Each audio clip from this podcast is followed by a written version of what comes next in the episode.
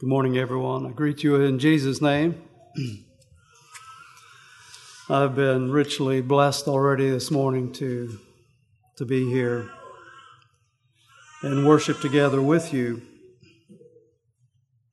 I invite you to open your Bibles to John 3, the Gospel of John, and chapter 3, where Nicodemus came to see Jesus in the night.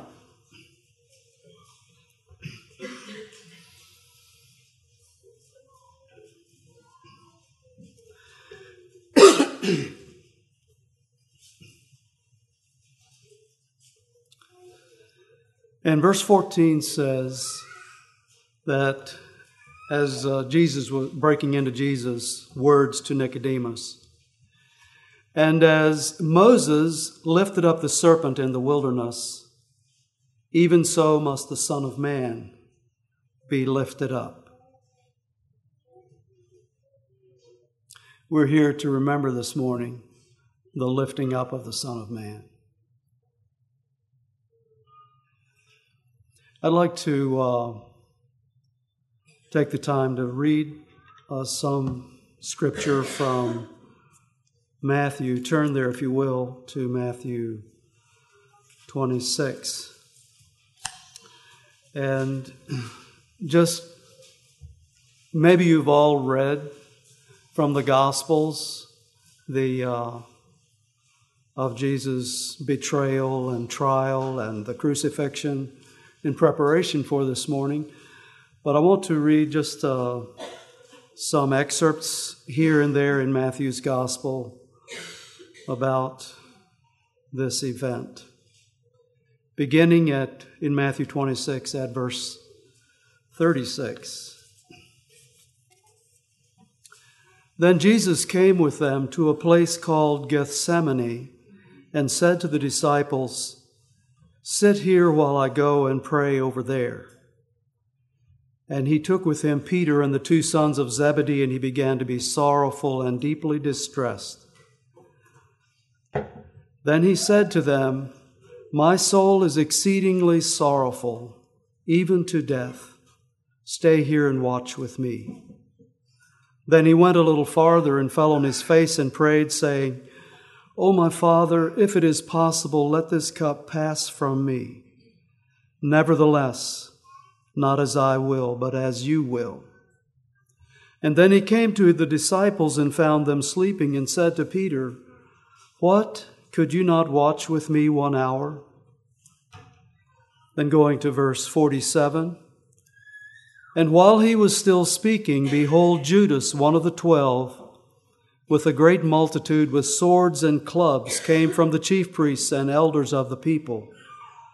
Now his betrayer had given them a sign, saying, Whomever I kiss, he is the one. Seize him. Immediately he went up to Jesus and said, Greetings, Rabbi, and kissed him. But Jesus said to him, Friend, why have you come?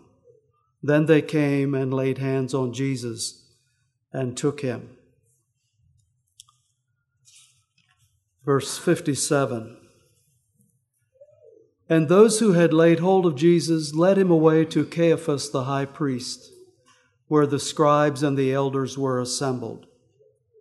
But Peter followed him at a distance to the high priest's courtyard, and he went in and sat with the servants to see the end. Now the chief priests, the elders, and all the council sought false testimony against Jesus to put him to death. And then over at verse 30, 73, where we're breaking into the story of Jesus, or rather Peter's denial of Jesus. And a little later, those who stood by came up and said to Peter, Surely you, are, you also are one of them, for your speech betrays you. Then he began to curse and swear, saying, I do not know the man. Immediately a rooster crowed. And Peter remembered the word of Jesus, who had said to him, Before the rooster crows, you will deny me three times. So he went out and wept bitterly. And in chapter 27, going to verse 11. Now Jesus stood before the governor, and the governor asked him, saying, Are you the king of the Jews? Jesus said to him, It is as you say. And while he was being accused by the chief priests and elders, he answered nothing. And then Pilate said to him, Do you not hear how many things they testify against you? But he answered him not one word so that the governor marveled greatly. And over verse 27. Then the soldiers of the governor took Jesus into the praetorium and gathered the whole garrison around him. And they stripped him and put a scarlet robe on him. When they had twisted a crown of thorns, they put it on his head, and a reed in his right hand. And they bowed the knee before him and mocked him, saying, Hail, King of the Jews! Then they spat on him and took the reed and struck him on the head. And when they had mocked him, they took the robe off him and put his own clothes on him and led him away to be crucified. Now, as they came out, they found a man of Cyrene, Simon by name. Him they compelled to bear his cross. And when they had come to a place called Golgotha, that is to say, place of a skull, they gave him sour wine, mingled with gall to drink. But when he had tasted it, he would not drink. Then they crucified him and divided his garments, casting lots that it might be fulfilled which was spoken by the prophet. They divided my garments among them, and for my clothing they cast lots. Sitting down, they kept watch over him there. And they put up over his head the accusation written against him This is Jesus, the King of the Jews. Then two robbers were crucified with him, one on the right hand and another on the left. And those who passed by blasphemed him, wagging their heads and saying, You who destroy the temple and build it in three days, save yourself. If you are the Son of God, come down from the cross. Likewise, the chief priests also, mocking with the scribes and elders, said, He saved others, himself he cannot save. If he is the King of Israel, let him now come down from the cross, and we will believe him. He trusted in God. Let him deliver him now if he will have him. For he said, I am the Son of God. Even the robbers who were crucified with him reviled him with the same thing. Now, from the sixth hour until the ninth hour, there was darkness over all the land. And about the ninth hour, Jesus cried out with a loud voice, saying, Eli, Eli, Lama Sabachthani. That is, My God, my God, why have you forsaken me? Some of those who stood there when they heard that said, This man is calling for Elijah. Immediately one of them ran and took a sponge, filled it with sour wine, and put it on a reed, and offered it to him to drink. And the rest said, Let him alone. Let us see if Elijah will come to save him. And Jesus cried out again with a loud voice and yielded up his spirit. Then behold, the veil of the temple was torn in two from top to bottom, and the earth quaked, and the rocks were split, and the graves were opened, and many bodies of the saints who had fallen asleep were raised. And coming out of the graves after his resurrection, they went into the holy city and appeared to many. So when the centurion and those with him who were guarding Jesus saw the earthquake and the things that had happened, they feared greatly, saying, Truly, this was the Son of God.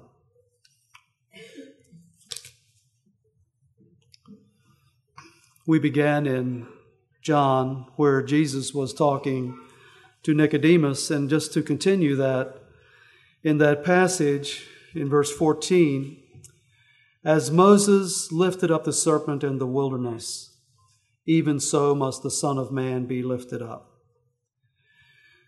And whoever believes in him should not perish, but have eternal life. For God so loved the world that he gave his only begotten Son, that whoever believes in him should not perish, but have everlasting life. For God did not send his Son into the world to condemn the world, but that the world through him might be saved. This, this message, these words that Jesus told, said to Nicodemus, are the most amazing and wonderful words that a person could ever hear. It begins in John 6 in uh, in the verse 16 for God so loved the world. And that is God. The scripture speaks of as the high and lofty one who inhabits eternity, whose name is holy. It is God that the psalmist speaks of as most high above all the earth, exalted far above all gods. It is God that the four living creatures, each having six wings, full of eyes around and within, that do not rest day or night. These creatures speak of God, Holy, holy, holy Lord God Almighty, who was and is and is to come. It is God who is the Creator, who created everything. All things were made by Him, and without Him, nothing was made that was made. God, high, eternal, holy, almighty, creator of all things. And our text says that God so loved the world. The world. The world is not worthy of God's love. It is a world that lost Eden. God cannot look on this earth, on this world, and its inhabitants as he did after creation, and say, Behold, it is very good. It is a world that has lost its way. It has lost sight of its, of its creator. The world is in darkness. Paul said in Romans 1 that the inhabitants of the earth, the world did not glorify God, nor were they thankful. And he said they became futile in their thoughts, and their foolish hearts were darkened. There was a great darkness, there is a great darkness on their minds and their hearts. Misguided, worthless speculations void of truth, void of true guidance. Jesus said, If your eye is bad, if your eye is evil, I think the, New, the King James says, your whole body will be full of darkness. If your source of direction, if your source of truth is dark, your whole body will be full of darkness. If therefore the light that is in you is darkness, how great is that darkness? The crucifixion may have been one of the darkest moments, maybe the darkest moment in man's history. There's a lot of darkness in the story. A lot of it happened in the dark. After Judas was identified in John 13 as the betrayer, he went out immediately. And it says in verse 30, and it was night. And the greatest darkness was in his heart. Deluded Judas for love of money, for 30 pieces of silver.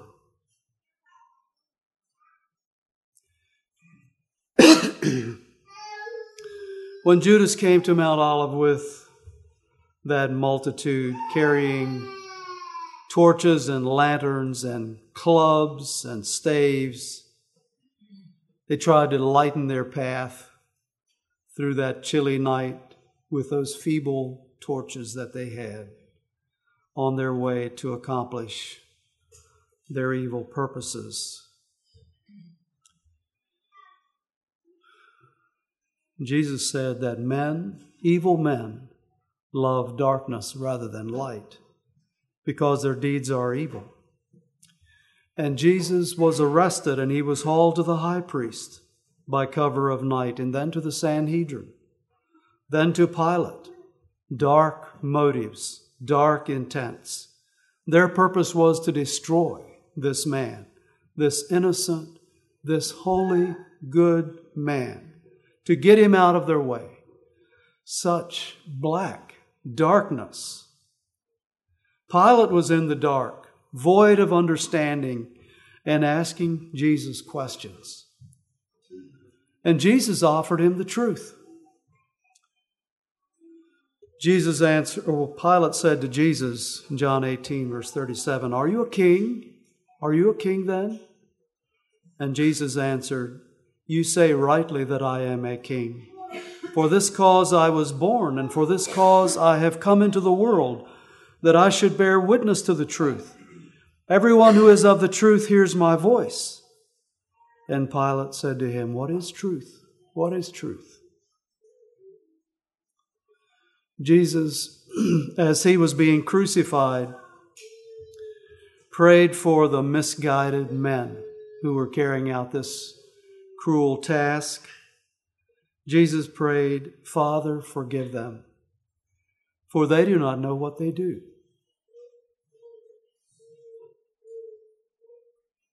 They were deluded, they were in darkness. Paul said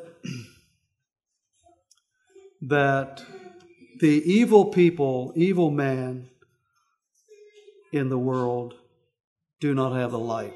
They didn't know what was happening in 1 Corinthians 2, verse 8. Which none of the rulers of this age knew, for had they known, they would not have crucified the Lord of glory. They were in the dark. They chose the dark, and they were doing dark things. And in the middle of it stood Jesus, the truth and the light. John 1, verses 4 and 5. In him was life, and the life was the light of men. And the light shines in the darkness, and the darkness did not comprehend it. The world is filled with a great spiritual darkness.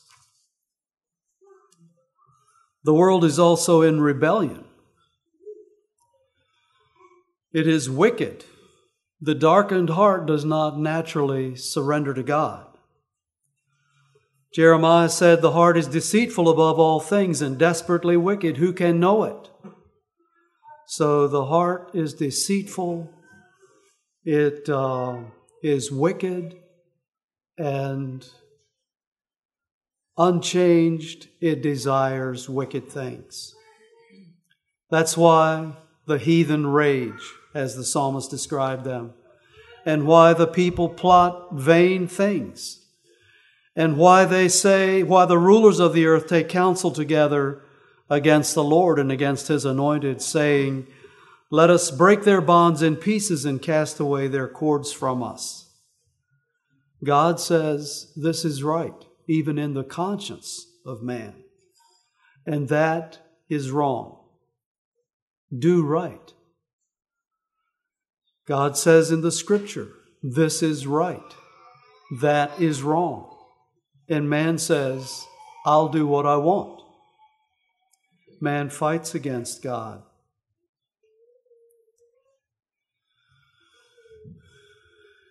In Noah's day, the Lord saw that the wickedness of man was great in the earth, and that every intent of the thought of his heart was only evil continually. That describes evil humanity today. Jesus said, For from within, out of the heart of men, proceed evil thoughts, adulteries, fornications, murders, thefts, covetousness, wickedness, deceit, lewdness, and evil eye, blasphemy, pride, foolishness. All these evil things come from within and defile a man.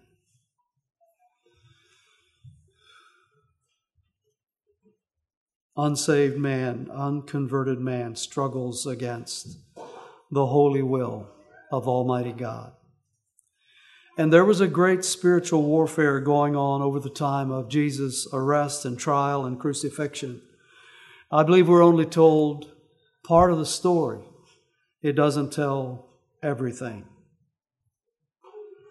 The forces of darkness against Almighty God, the ruler of all the earth. But we see an amazing thing there. It's not as in the great final battle that we read about in Revelation when Christ conquers in Revelation 9. Now I saw heaven opened, and behold, a white horse, and he who sat on him was called faithful and true, and in righteousness he judges and makes war. His eyes were like a flame of fire, and on his head were many crowns. He had a name written that no one knew except himself. He was clothed with a robe dipped in blood, and his name is called the Word of God. And the armies in heaven, clothed in fine linen, white and clean, followed him on white horses. And now out of his mouth goes a sharp sword, that with it he should strike the nations, and he himself will rule them with a rod of iron.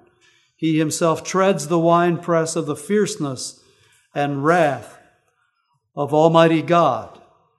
And he has on his robe and on his thigh a name written King of Kings and Lord of Lords. That hasn't happened. That will happen. That is going to happen.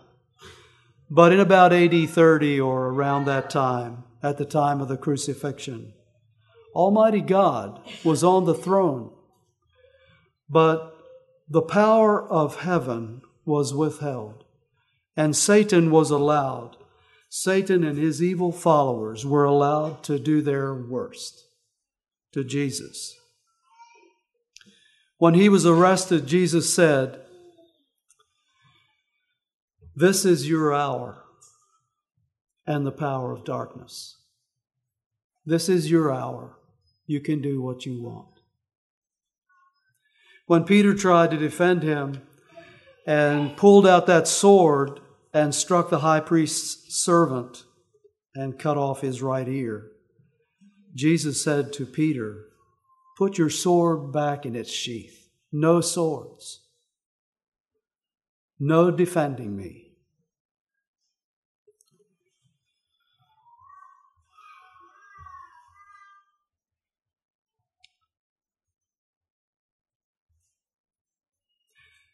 Jesus said, Do you think that I cannot now pray to my Father, and he will provide me with more than 12 legions of angels?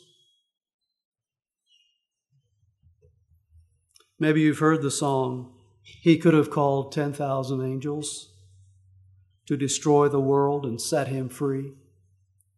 He could have called 10,000 angels, but he died alone for you and me. But the song way understates what Jesus said. From what I've found, most think a legion in Jesus' time consisted of 6,200 foot soldiers plus 300 horsemen, making 12 legions a force of 78,000.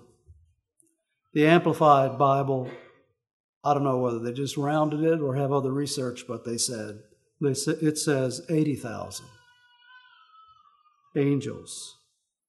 The point being that all of heaven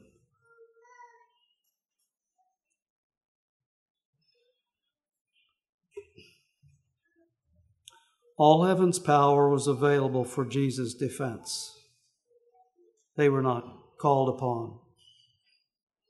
As though the hosts of heaven were restrained and the, the hosts of evil were turned loose. But Almighty God was not powerless, but His holy will, His holy will was being accomplished, even at the hands of rebels that were fighting against Him. And Jesus died. He cried out again with a loud voice and yielded up his spirit.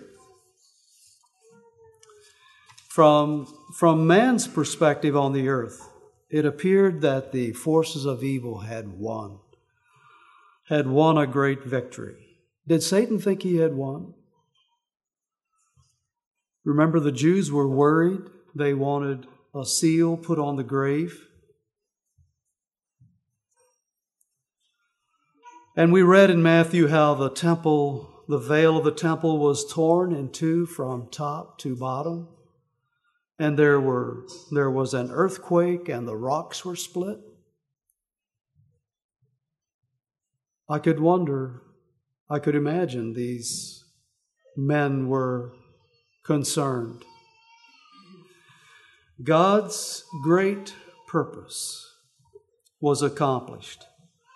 The provision for the salvation of man, the light of the gospel, and deliverance from the power of Satan and sin. So, though man is helpless to change his situation,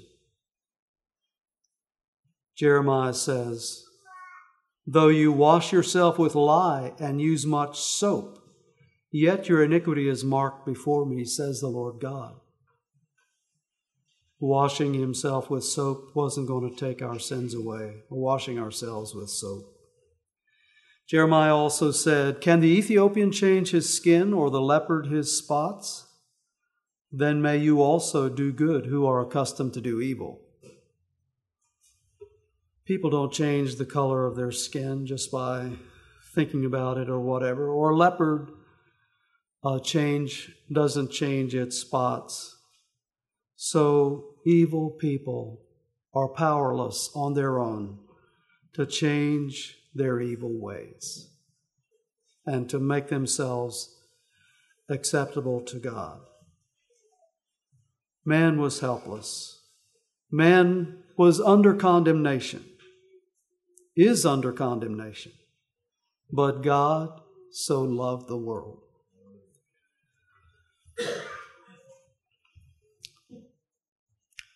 For God so loved the world that he gave his only begotten Son, that whosoever believes in him should not perish, but have everlasting life. Life. Turn with me to Colossians 1. Colossians 1.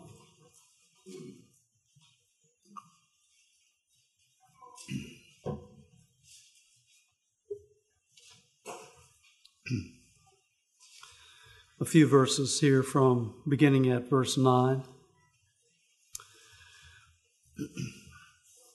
For this reason, we also, since the day we heard it, do not cease to pray for you and to ask that you may be filled with the knowledge of His will in all wisdom and spiritual understanding, that you may walk worthy of the Lord, fully pleasing Him, being fruitful in every good work and increasing in the knowledge of God, strengthened with all might, according to his glorious power, for all patience and long suffering with joy, giving thanks to the Father who has qualified us to be partakers of the inheritance of the saints in the light.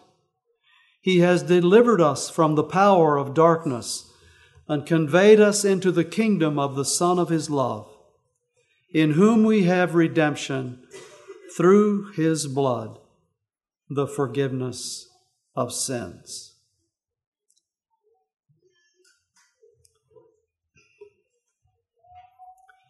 God so loved the world that he gave his only begotten Son, that whosoever believes in him can be delivered from darkness to light and truth,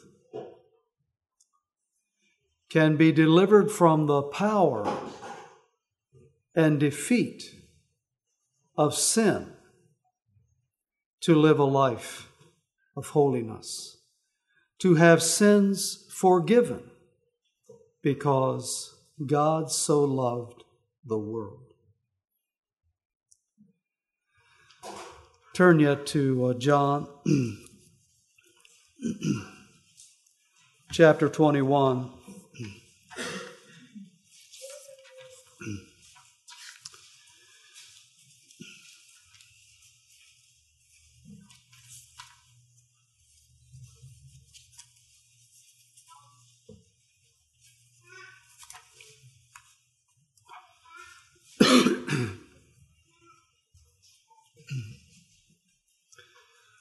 This is a beautiful story, part of Peter's story, the Peter who denied Jesus.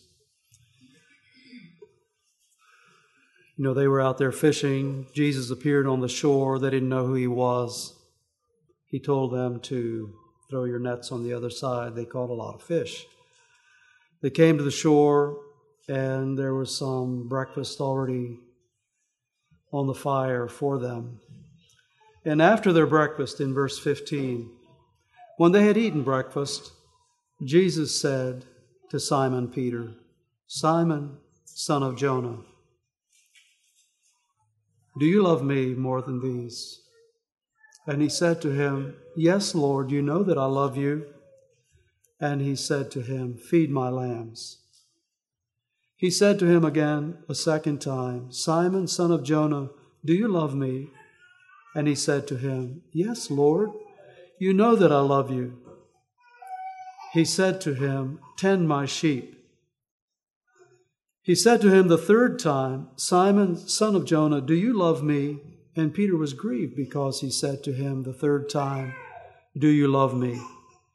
And he said to him, Lord, you know all things. You know that I love you.